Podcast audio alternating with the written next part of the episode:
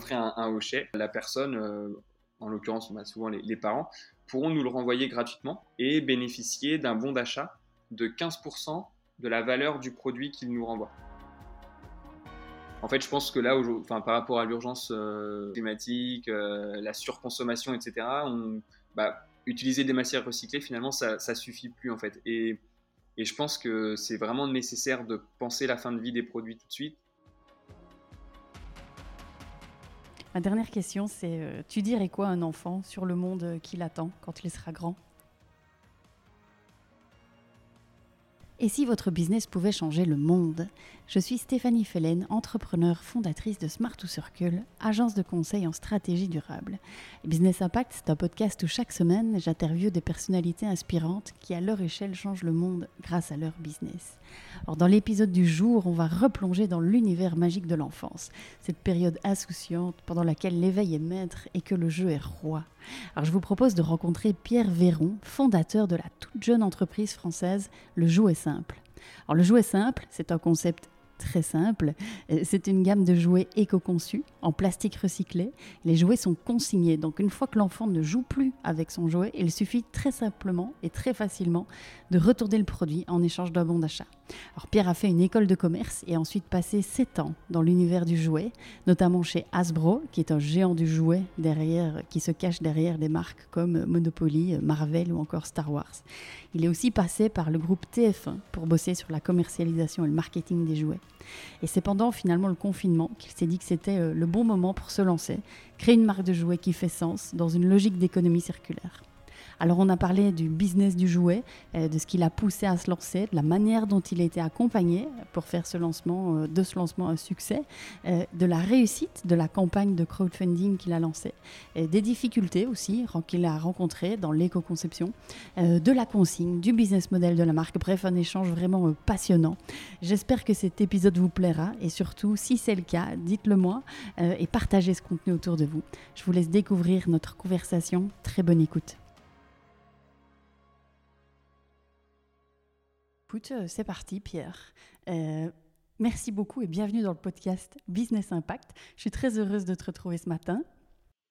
Merci de m'avoir invité, je suis très heureux d'être là aussi. Donc si ça te va, Pierre, peut-être avant de démarrer, est-ce que tu peux brièvement te présenter ? Qui es-tu ? Que fais-tu ? Oui, bien sûr. Donc moi je m'appelle Pierre Véron, j'ai 29 ans et je suis le fondateur du Jouet Simple, qui est une toute nouvelle entreprise, une nouvelle marque que je viens de lancer en début d'année 2021.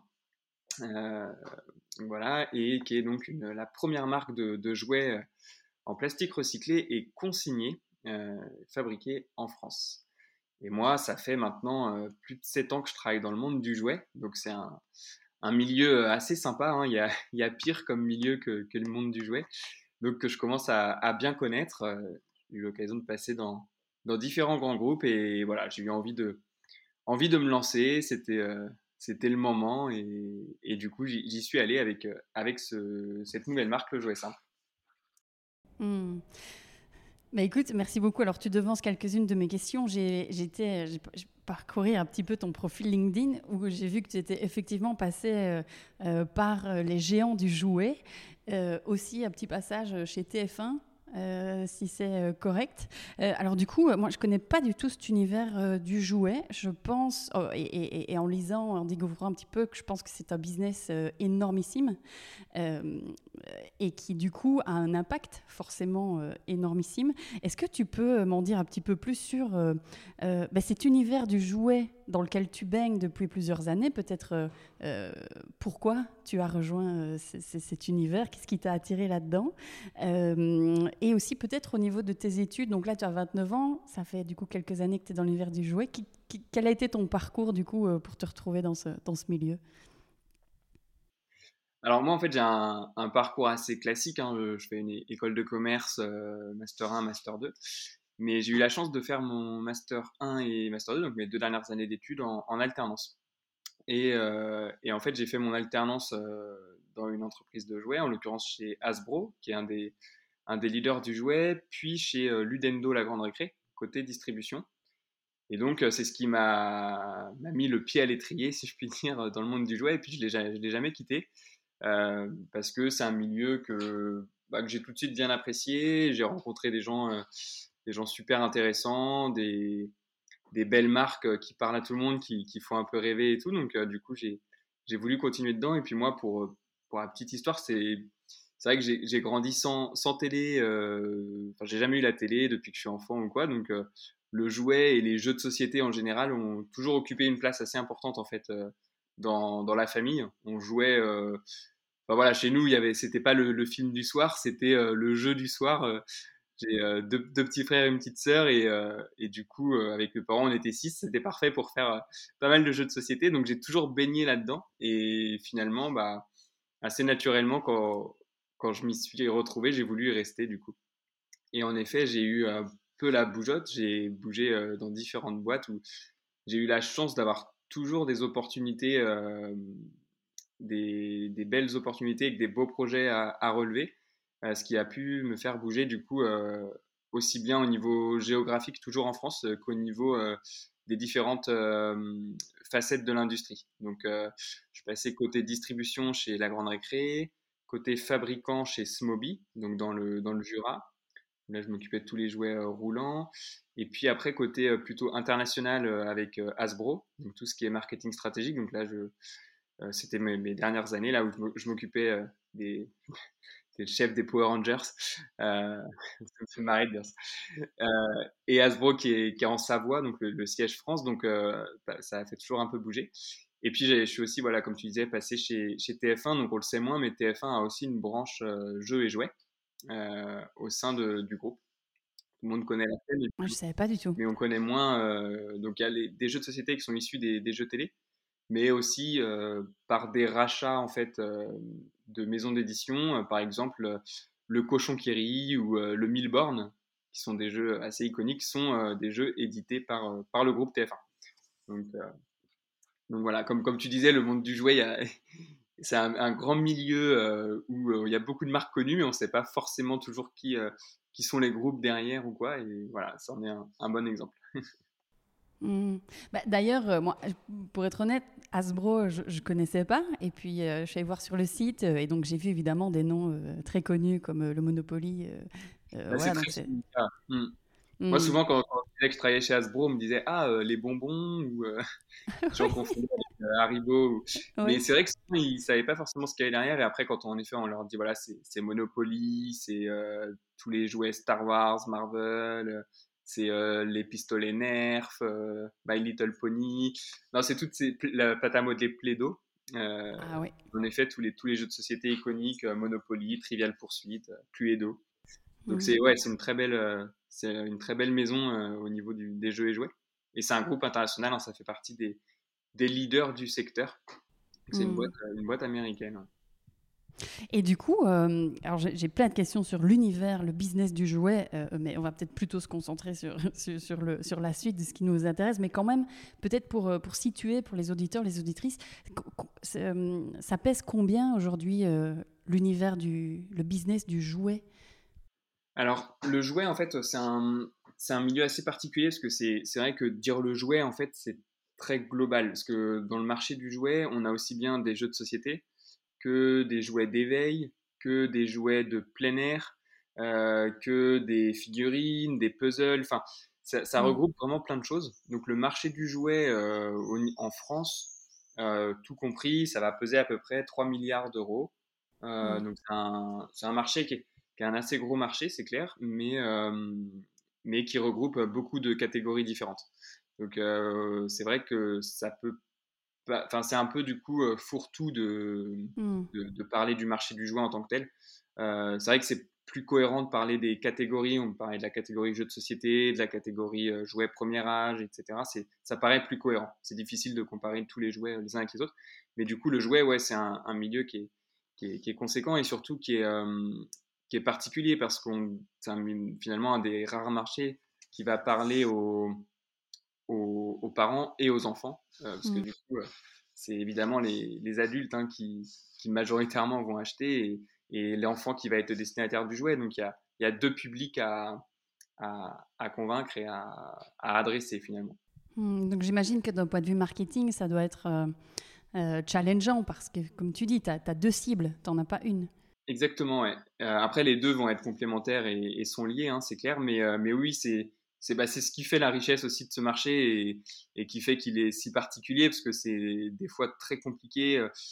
Il y a des tendances qui sortent comme ça, on ne sait pas vraiment pourquoi, issues des cours de récré ou de, d'autres phénomènes. Et des fois, il y a des produits auxquels on croit beaucoup et en fait qui ne marchent pas du tout. Donc, c'est vrai que les enfants, c'est eux qui décident à la fin. C'est vrai. C'est vrai que c'est un milieu tout à fait particulier par rapport à ça, ouais, c'est clair. Et d'un point de vue marketing, c'est ce qui fait sa richesse. Ouais.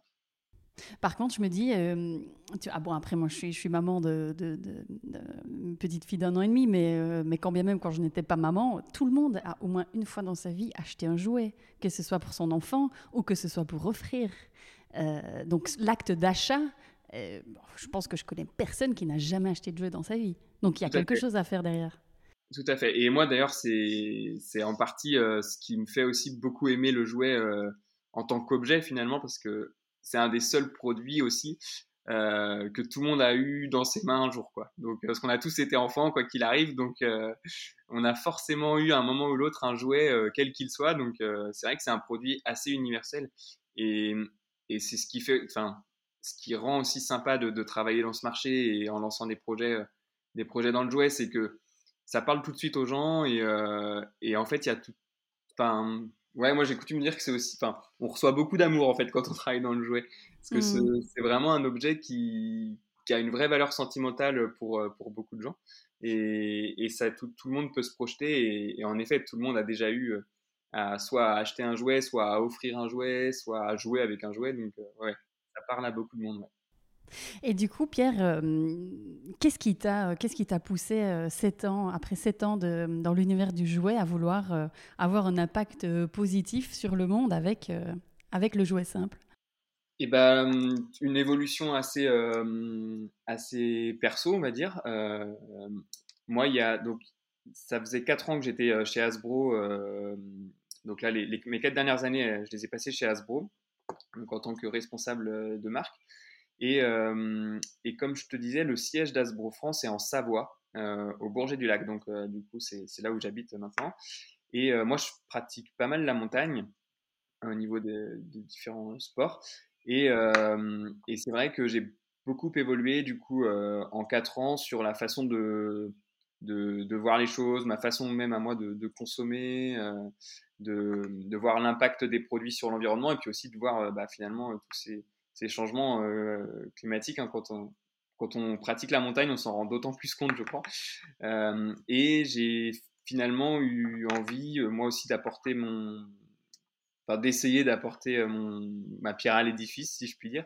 Et je me retrouvais plus forcément, du coup, dans ce modèle de grosse boîte internationale où finalement, c'est quand même des entreprises qui sont des très belles entreprises avec des gens formidables, etc., mais qui sont quand même très centralisés dans un pays au niveau des prises de décision qui vont redescendre ensuite en cascade. Et je me suis rendu compte que voilà, si à un moment tu veux vraiment avoir un impact, c'est sans doute pas mal de pouvoir repartir d'une feuille blanche et puis écrire son projet auquel on croit.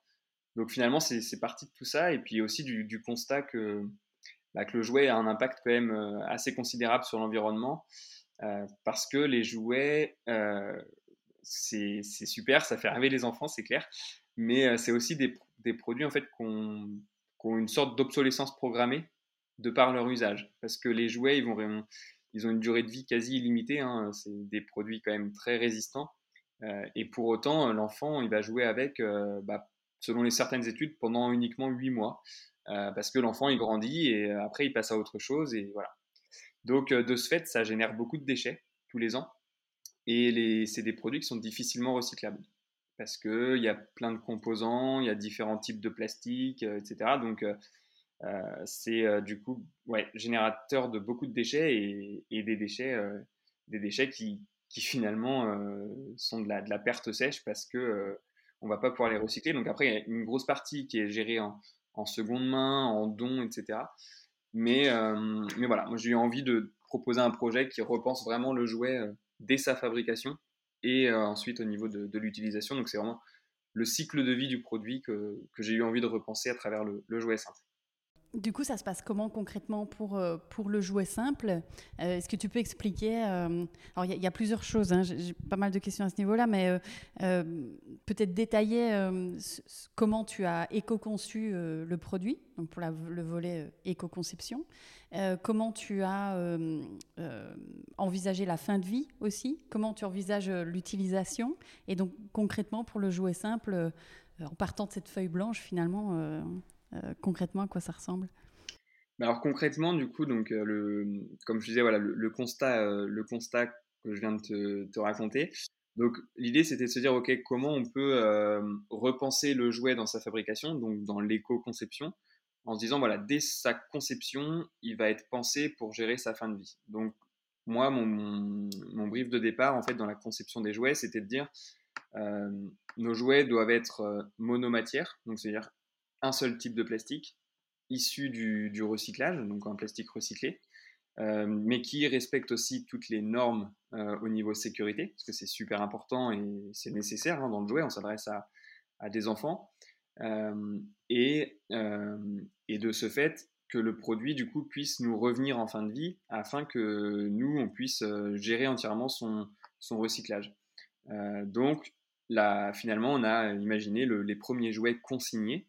Donc on n'invente rien, hein, finalement c'est des choses qui existent depuis très longtemps, donc on repense le jouet en fait en le simplifiant au maximum. Donc nous, la première gamme, c'est 3 jouets d'éveil, et en fait le constat, c'est de se dire aussi que l'enfant, il a pas, enfin, entre 0 et 3 ans, il n'a pas forcément besoin d'un jouet hyper technologique, il n'y a pas vraiment besoin d'avoir des sons, des lumières, plein de textures ou quoi. Donc on a vraiment simplifié au maximum les produits, en se disant on doit avoir les fonctions d'éveil élémentaires. Donc de ce fait, ça nous permet d'avoir ces fameux produits du coup monomatières, facilement recyclables derrière. Et donc la première gamme de 3 jouets d'éveil, et l'idée, c'est de fabriquer une nouvelle gamme tous les ans pour grandir au rythme des enfants. Et est-ce que ça a été facile à trouver, ce matériau que toi tu utilises pour fabriquer tes jouets ? Alors non, c'est pas facile, c'est pas le mot, parce que du coup, notamment dans le jouet, comme je disais, il y a beaucoup de contraintes au niveau normes, sanitaires, etc. Et en plus, nous, on voulait du coup que ce soit recyclable derrière, donc c'était une double contrainte, parce que ce serait beaucoup plus simple de partir sur un plastique neutre, de mélanger différentes matières ou quoi. Donc on s'est ajouté quelques contraintes. Enfin, donc non, c'est pas évident. Et c'est clair qu'il faut trouver les bons interlocuteurs, les bons partenaires, et puis ensuite avoir tout un process qui soit bien mis en place derrière, ouais, pour assurer. Et du coup, par rapport à la consigne, donc ça se passe comment ? Est-ce que nous, en tant que le consommateur, va payer un petit surplus pour la consigne, ou c'est automatiquement pris dedans ? En fait, ouais, c'est automatiquement pris compris dans le prix du jouet. En fait, ce qui se passe, c'est que nos produits, ils vont être un petit peu plus chers que des produits en plastique classique, parce que fabriqués en France, donc on a quand même malgré tout un petit surcoût, et puis du coup tout l'aspect, on veut avoir un prix qui soit le plus juste possible, hein, donc. Après, moi, je trouve qu'il est pas si... Par rapport... Enfin, tu vois, pour acheter des jouets, je trouvais justement que le prix était très accessible. En fait, c'est le double objectif. C'est vraiment de dire on veut un prix le plus juste possible, qui reste le plus accessible possible aussi au plus grand nombre, parce que notre objectif, c'est pas de faire un produit éco-conçu qui soit trop cher et du coup accessible qu'à une certaine tranche de la population, c'est de le rendre accessible au plus grand nombre. Donc du coup, très heureux de t'entendre dire que tu trouves le prix accessible, parce que du coup c'est un bon point. Et de toute façon, on a interrogé la communauté. Peut-être juste pour préciser pour ceux et celles qui nous écoutent, donc on est de mémoire le Hochet, tu peux me rappeler les prix comme donc, ça ? Le Hochet, on a un produit qui sort à peu près 15 €, on a des coupelles à empiler, donc une pyramide empilable qui est à 20 € et un petit train à promener qui sort aussi à autour des 20 €. Ouais, donc tu vois, honnêtement, tu vas dans un magasin de jouets, enfin, moi en tant que consommatrice, pour jouer neuf en tout cas, hein, pas issu de marketplace ou de l'occasion, même pour offrir, tu vois, cadeau de naissance, ce genre de choses. Enfin, c'est exactement ça, sur un produit cadeau, on est dans les prix, du marché. Mm. Et en fait, on va plutôt être proche d'un prix, d'un produit en bois. Oui. Alors que c'est vrai qu'on va trouver des jouets en plastique made in China vraiment à pas cher, hein, autour des 10 euros sans problème, mais nous, l'objet, on n'est pas du tout sur les mêmes standards au niveau des produits. Donc on se rapproche plutôt de standards du jouet en bois. Et en fait, c'est un très bon point ce que tu viens de dire, c'est que le jouet, l'autre constat, hein, c'est qu'il est toujours offert. Quoi qu'il arrive, on achète rarement un hochet pour soi quand on est adulte. Et donc il y a aussi cette volonté de bien le présenter, le proposer dans une jolie boîte, etc., pour que ce soit un cadeau prêt à offrir, clé en main. Voilà un petit peu l'idée. Et du coup, je ne sais plus ce qu'on racontait avant. Oui, je me suis un petit peu perdue dans mes questions aussi. Écoute, j'en ai plein d'autres. Hein. Bah oui, non, c'était sur la consigne. La consigne. L'éco-conception. Voilà, donc dans le prix là, dont on vient de parler, en effet, il y a la consigne qui est prise dedans. Et en fait, comment ça fonctionne ? En gros, vous offrez un hochet, et ben, peu importe à qui vous l'offrez, la personne, en l'occurrence, on a souvent les parents, pourront nous le renvoyer gratuitement. Donc, télécharger un bon de retour sur notre site internet, nous renvoyer le produit quand l'enfant ne joue plus avec, et bénéficier d'un bon d'achat de 15% de la valeur du produit qu'il nous renvoie. Donc nous on a une grille sur notre site internet, et du coup en gros, donc si on prend voilà 15% de 20 euros, donc on reçoit voilà 3-4 euros de consignes à valoir sur un autre produit. Donc ça permet vraiment nous de rentrer dans notre boucle vertueuse, et donc demain je renvoie le hochet, je pourrais avoir donc mon petit bon d'achat pour le prochain produit qu'on aura développé, qui correspondra du coup à la tranche d'âge de 2 à 4 ans par exemple. Et on a vraiment, nous, le but c'est de simplifier au maximum. Donc on renvoie le produit, nous une fois qu'on le contrôle, on donne le bon d'achat. Il n'y a pas besoin d'avoir un ticket de caisse ou je ne sais quoi, c'est vraiment hyper simple. Et nous, le produit qu'on va recevoir derrière, on va soit le recycler, donc on va le rebroyer et le remettre dans notre circuit de fabrication s'il est trop abîmé, ou bien s'il est encore en bon état, on va nous le nettoyer, le remettre bien comme il faut et le reconditionner pour le revendre en jouet de seconde main. Et du coup, développer un nouveau marché dans les prochaines années. Voilà. Donc, ça semble tellement logique. C'est marrant. Hein. L'idée, c'est d'être toujours dans le nom, le jouet simple, d'essayer en tout cas de rester au plus simple. Parce que moi, je suis persuadé que si on veut proposer des solutions éco-responsables ou quoi, il faut que ce soit simple, sinon on n'y arrive pas et on n'arrivera pas à embarquer les gens avec nous. Parce que dans le jouet simple, il y a quand même une grosse part qui va revenir finalement au client, au consommateur, quoi, qui, si lui ne joue pas le jeu, notre boucle ne pourra pas tourner. Donc il faut que ce soit le plus simple possible. Et du coup, une autre question qui m'est venue, les grandes marques aujourd'hui, est-ce qu'elles s'y mettent ? Ouais. La seconde vie, parce que j'imagine, tu vois, je me dis, tiens, il y a tel marché, premièrement, de la seconde main et un changement dans le comportement du consommateur que j'imagine, mais je me trompe peut-être, tu sauras mieux que moi, qu'il y a certainement des pertes en matière de chiffre d'affaires pour les marques, pour tous ces consommateurs qui se tournent vers l'occasion. Il y a un changement dans le comportement du consommateur, donc est-ce qu'elles en sont conscientes ? Est-ce qu'elles font quelque chose ? Est-ce qu'elles vont vers là ? Est-ce que, d'après toi, elles iront vers là encore plus dans 10 ans ? En fait, je pense que oui, nécessairement, c'est un mouvement qui est enclenché et qui, j'espère, durera. Après, les grandes marques, aujourd'hui, il y a un effet un peu d'aubaine, hein, quand même. Donc, il y a certaines opérations qui vont être mises en place, etc. Mais moi, ce que je trouve dommage, c'est qu'elles vont pas forcément aller jusqu'au bout des choses, quoi. Donc, il y a de la reprise, mais des fois, voilà, ça peut... On n'est pas encore complètement... elles n'ont pas encore complètement basculé dans ces modèles. Après, il faut comprendre que les grandes marques sont beaucoup des grandes marques... des multinationales. Donc, ce qui se passe en France n'est pas forcément vrai dans d'autres pays, etc. Donc, des fois, ça peut être aussi plus compliqué d'avoir des actions locales par ailleurs. Mais il se passe des choses intéressantes sur le jouet. Il y a l'utilisation de matières recyclées de plus en plus. Il y a des programmes de reprise de jouets. Et après, il y a énormément d'associations qui se montent sur la seconde main, etc. Donc, c'est vrai qu'il se passe quelque chose d'intéressant. Et je pense que les fabricants comme les distributeurs, on a tous des choses à faire en commun. Donc, c'est ça qui est intéressant, finalement. Puisque, comme je te disais tout à l'heure, le jouet est un milieu très large au niveau des différents produits développés. Donc, il y a vraiment des belles choses à mettre en place. Et ça commence à bouger, c'est clair, et tant mieux. Oui, ça, tu vois, je me dis parfois, effectivement, les grands groupes, ils ont un petit peu plus de mal à bouger, mais c'est pas pour ça qu'ils ne bougent pas, mais quelque part... si tu imagines un petit acteur comme un colibri et un géant comme un éléphant, bah, pas d'éléphant aura peut-être un sacré impact par rapport au petit pas du colibri. Et donc, chacun a fait son pas. Si le petit colibri peut inspirer le gros éléphant, c'est pas mal aussi. Donc, du coup, c'est clair que... voilà. Mais c'est bien, il y a des choses qui se mettent en place. Il y a des... Enfin, par exemple, quand j'étais chez Hasbro, et c'est toujours en place aujourd'hui, il y a un programme de reprise des jouets. On peut renvoyer ces vieux produits pour qu'ils soient recyclés en d'autres objets. Donc il y a ce genre d'opérations qui se mettent en place petit à petit. Après voilà, il faut, je pense, encore aller plus loin et puis on peut toujours s'améliorer, mais il y a des choses qui se passent.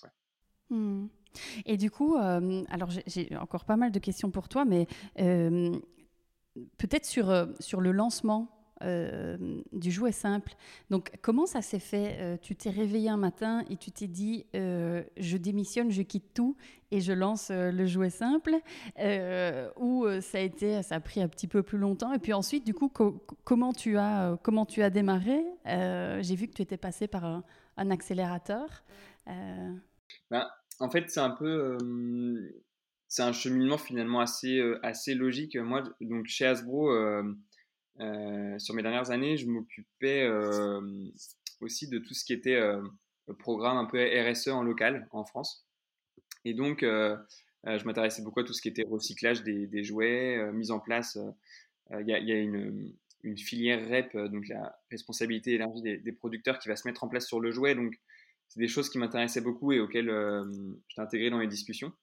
Donc, de fait, je commençais à réfléchir à tout ça. Le confinement étant arrivé, j'ai mis à profit mes soirées, on va dire, pour un peu aller plus loin dans l'idée et compagnie. Et puis ensuite, voilà, je me suis dit que c'était le moment ou jamais de me lancer, une fois que j'avais un peu les idées claires. Parce que moi, voilà, je suis tout seul, j'engage personne, j'ai pas 30 ans, donc... En gros, je me suis dit, voilà, si moi, je le fais pas, ça... Si je le fais pas aujourd'hui, je pourrais jamais le faire. Et j'avais aussi cette envie. Je m'intéresse beaucoup à tout ce qui est entrepreneuriat, etc. Et je voyais des nouvelles marques, nouvelles choses qui se lançaient aussi bien dans le jouet qu'ailleurs. Et je me suis dit, bah, moi aussi, j'ai envie d'y participer et d'essayer. Donc, du coup, j'y suis allé avec mes petites économies. Et puis, c'était parti pour mettre en place les premiers piliers. Et en fait, j'ai eu la chance d'être tout de suite super bien accompagné par des partenaires extérieurs, des professionnels, donc, parce que moi je sais pas dessiner de jouets ou fabriquer de jouets, hein. Moi j'ai un profil marketing, donc le reste, dessiner ou quoi, c'est pas du tout mon métier. Et j'ai eu la chance d'avoir des super designers avec moi, des graphistes, un graphiste et un bureau d'études, et en fait avec eux, du coup, on a pu avancer sur le projet et sortir du coup cette première collection. Et après, sur tout l'aspect accélération, en effet, j'étais bien accompagné par des incubateurs en local et des incubateurs au niveau économie sociale et solidaire, dont notamment Live for Good, qui est donc l'accélérateur pour lequel on a remporté un prix là, tout récemment, donc ce dont on parlait tout à l'heure, avant l'enregistrement, je crois. Oui.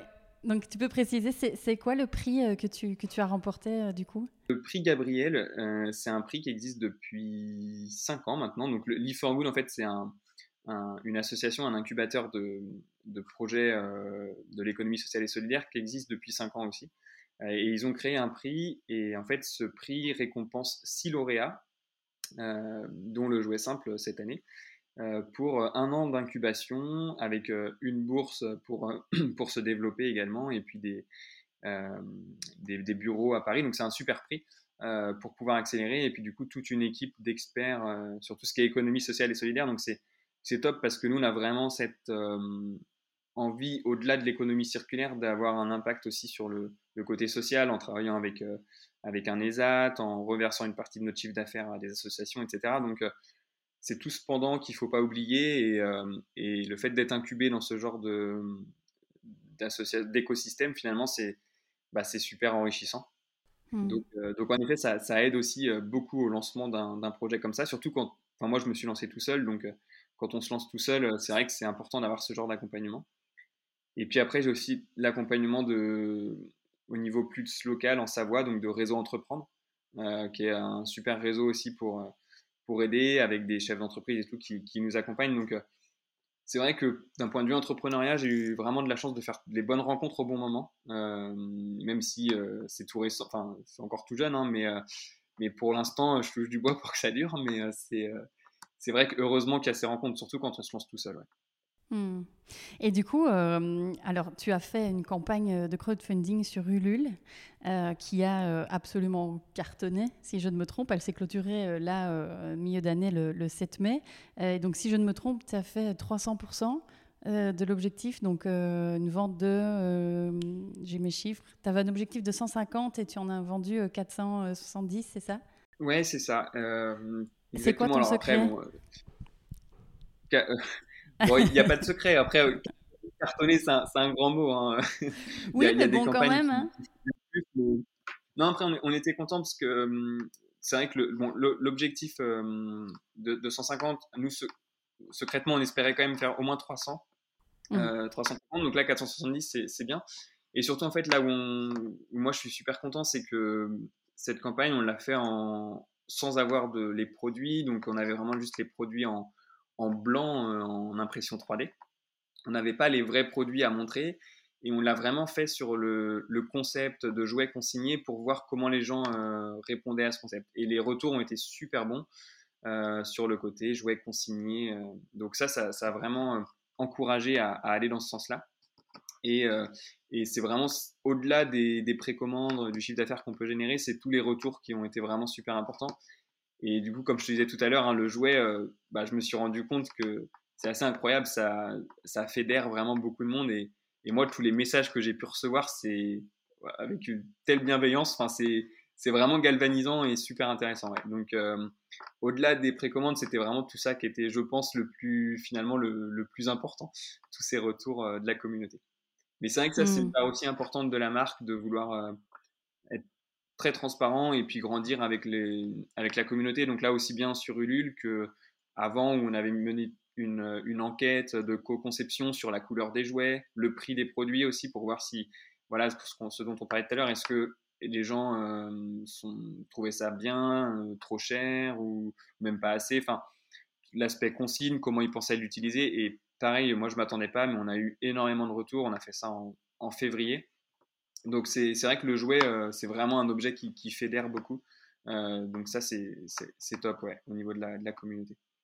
Donc voilà, j'ai pas de secret en soi. Hein. Je pense que le produit y est pour beaucoup.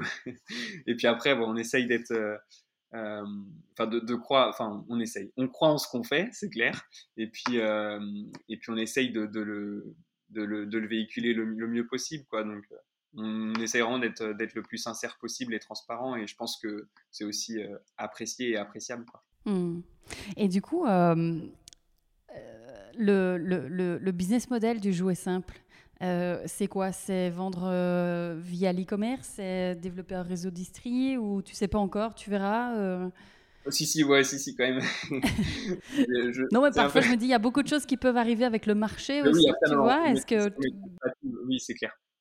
Non, l'objectif, en fait, c'est pas de rester sur une marque, une DNVB, que e-commerce ou que sur un entre-soi. C'est vraiment de pouvoir proposer la solution au plus grand nombre.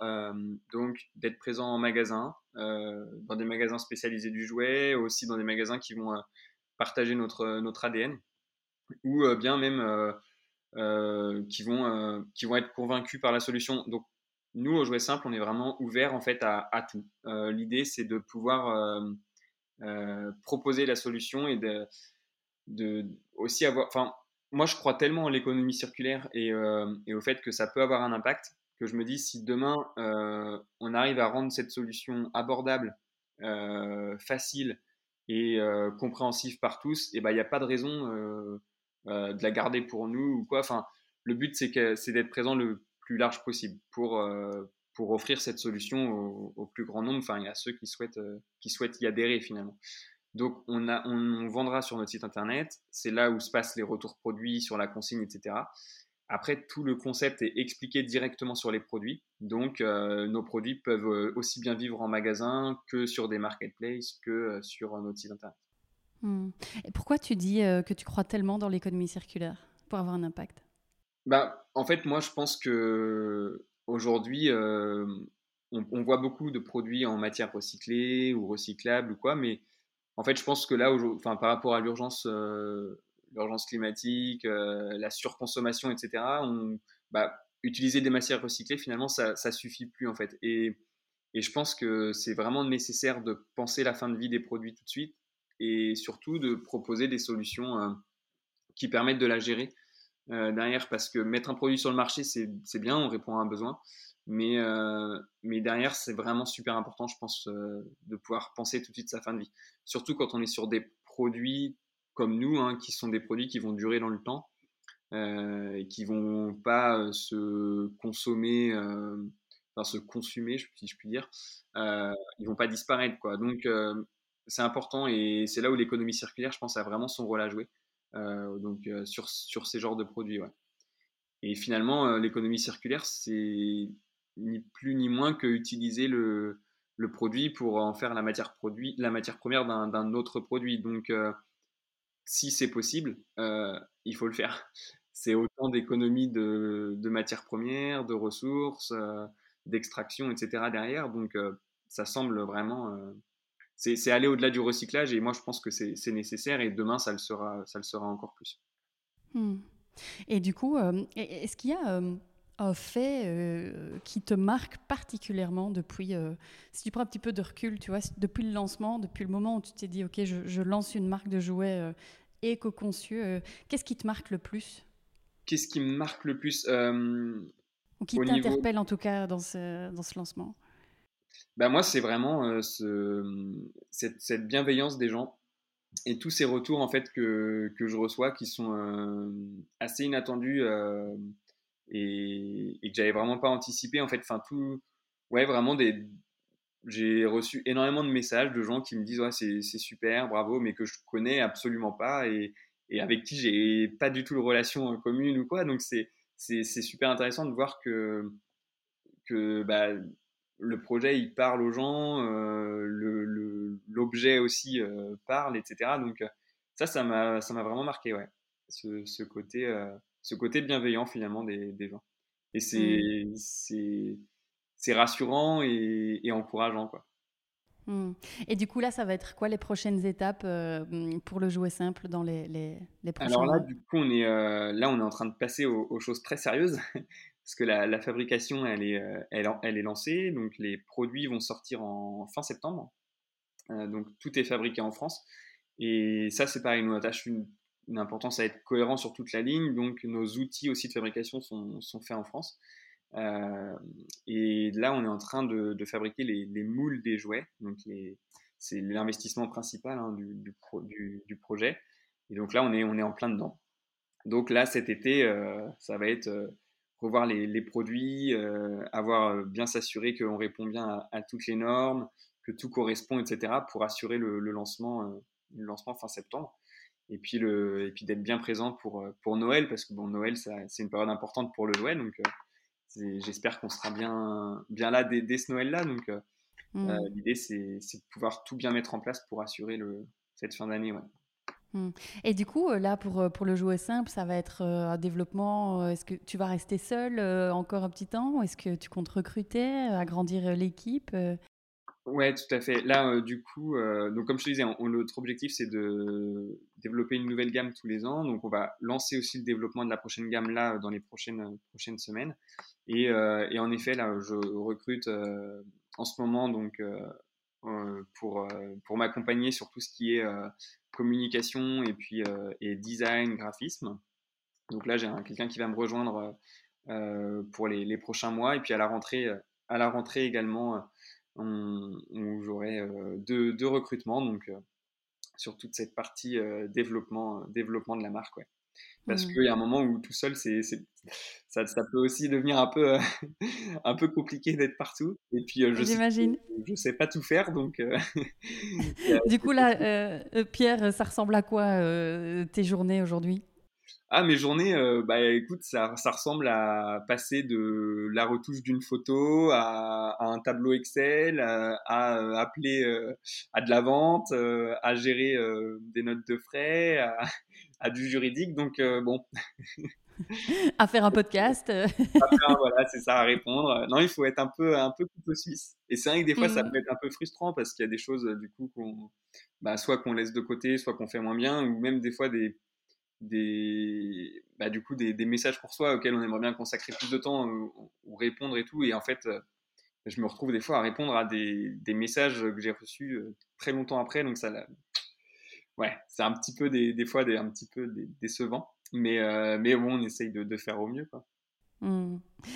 Et du coup, est-ce qu'il y a dans ce développement du projet du jouet simple quelque chose qui t'obsède et que tu aurais vraiment envie de mettre en place et qui t'obsède, qui est dans ta tête là présent pour le développement?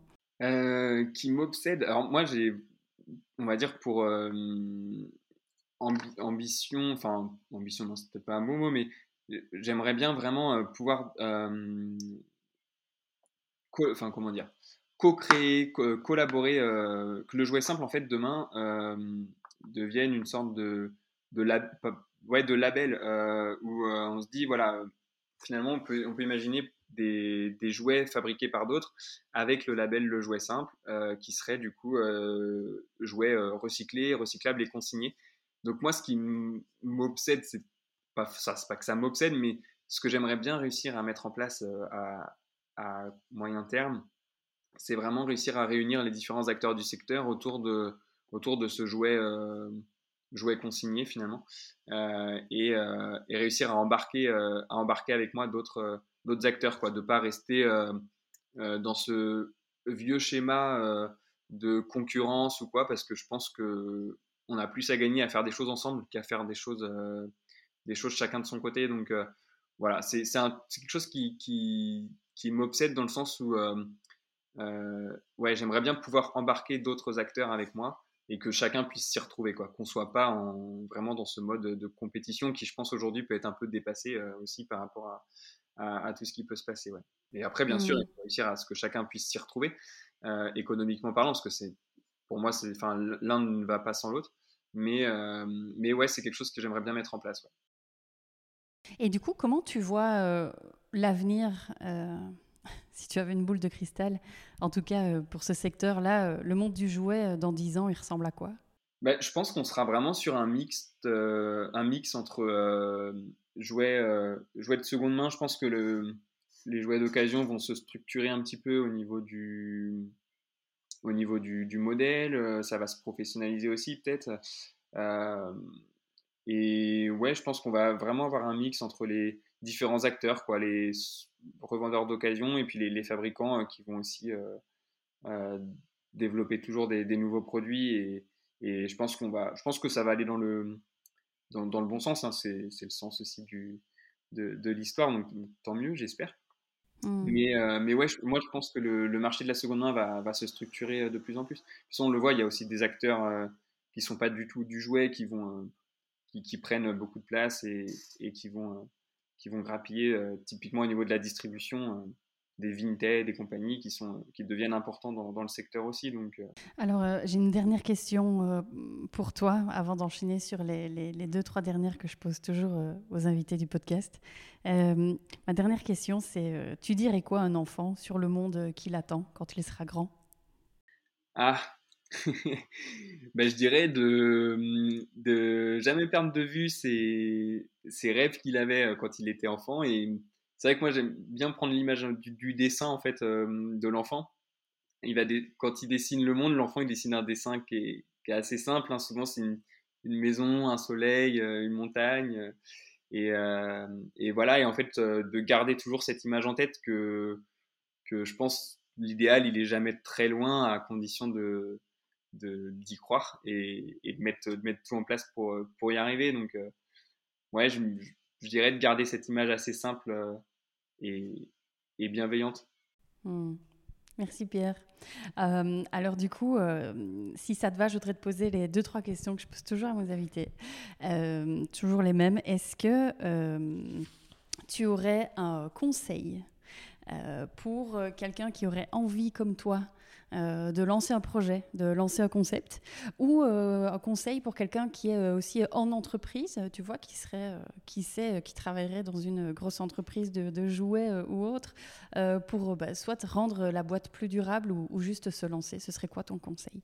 Alors, moi, mon conseil, ce serait, que ce soit pour se lancer ou quand on est salarié, pour faire avancer les choses, ce serait vraiment de toujours être curieux. Et de regarder ce qui se fait aussi dans les autres industries que celles où on veut se lancer, ou bien que celles dans lesquelles on travaille, parce que je pense qu'il y a beaucoup de modèles de d'autres industries qui peuvent être réplicables sur son secteur, et vraiment, ouais, d'être hyper curieux, d'écouter des podcasts, de lire, de rester à l'affût, et de voir en fait comment on peut le transposer sur ce qu'on connaît. Et ensuite, d'avoir le culot de le proposer, et d'aller tout de suite voir appeler, envoyer un mail ou quoi. Enfin, vraiment avoir un peu de culot. Je pense que c'est nécessaire. Sinon on peut avoir des bonnes idées, mais si on les garde pour nous, ça peut être vite compliqué. Et vraiment, ce conseil, hein, qui devient maintenant un peu tarte à la crème, de dire parler de ses idées, moi je le constate, c'est vraiment, c'est vrai quoi. C'est un des meilleurs conseils, c'est un des plus banals aussi, mais je pense que avoir une bonne idée, si on la garde pour soi, elle va pas aller bien loin, donc faut pas hésiter à en parler, et c'est là où elle va évoluer derrière, et ça aussi bien qu'on soit salarié ou entrepreneur ou juste qu'on se lance, je pense que c'est important, ouais. Et du coup, tu parlais de livres. Est-ce que tu aurais un livre, un film, une conférence qui t'a marqué récemment et que tu pourrais conseiller aux auditeurs et aux auditrices ? Ouais. Qui m'a marqué récemment, c'est pas forcément récent, mais c'est un livre auquel je me réfère beaucoup, et que j'ouvre assez régulièrement, et notamment dans le cadre, ce qui est vraiment un livre pour le coup plutôt de l'entreprise, c'est le livre de Yvon Chouinard, le CEO de Patagonia. Bon, après, c'est un livre qui est beaucoup cité, hein, par les entrepreneurs de l'écologie, quoi, mais qui est vraiment bien écrit, donc du coup qui est top. Et puis l'autre, ce serait le livre de Thomas Huriez, le fondateur de 1083. Son livre, ça s'appelle Remède en France, pardon. Et qui est pareil, qui est très bien écrit et très transparent, et c'est vrai que c'est typiquement le genre de marque qui moi m'inspire, et qui permettent justement de voir ce qui se fait sur d'autres industries, et qui sont pleins de bon sens, donc des fois ça fait du bien à lire, parce que c'est des choses finalement très basiques, mais qui permettent de remettre l'église au milieu du village, je puis dire.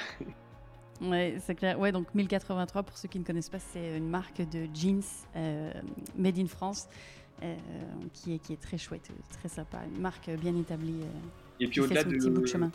Ouais, au-delà de la marque, des produits, je trouve que Thomas Huriez, le fondateur, a vraiment une vision et une façon de la retranscrire très pédagogique et très intéressante, qui est inspirante. Donc ouais, c'est vrai que au-delà de la marque et du produit en soi, le discours et ce qu'il porte, c'est assez fédérateur. Ouais. Et ben du coup, Pierre, tout grand merci pour cet échange, c'était vraiment passionnant. Peut-être donc avant de clôturer, où peut-on te retrouver, te contacter et retrouver le jouet simple ? Alors bah, le jouet simple, on peut le retrouver sur tous les réseaux, hein.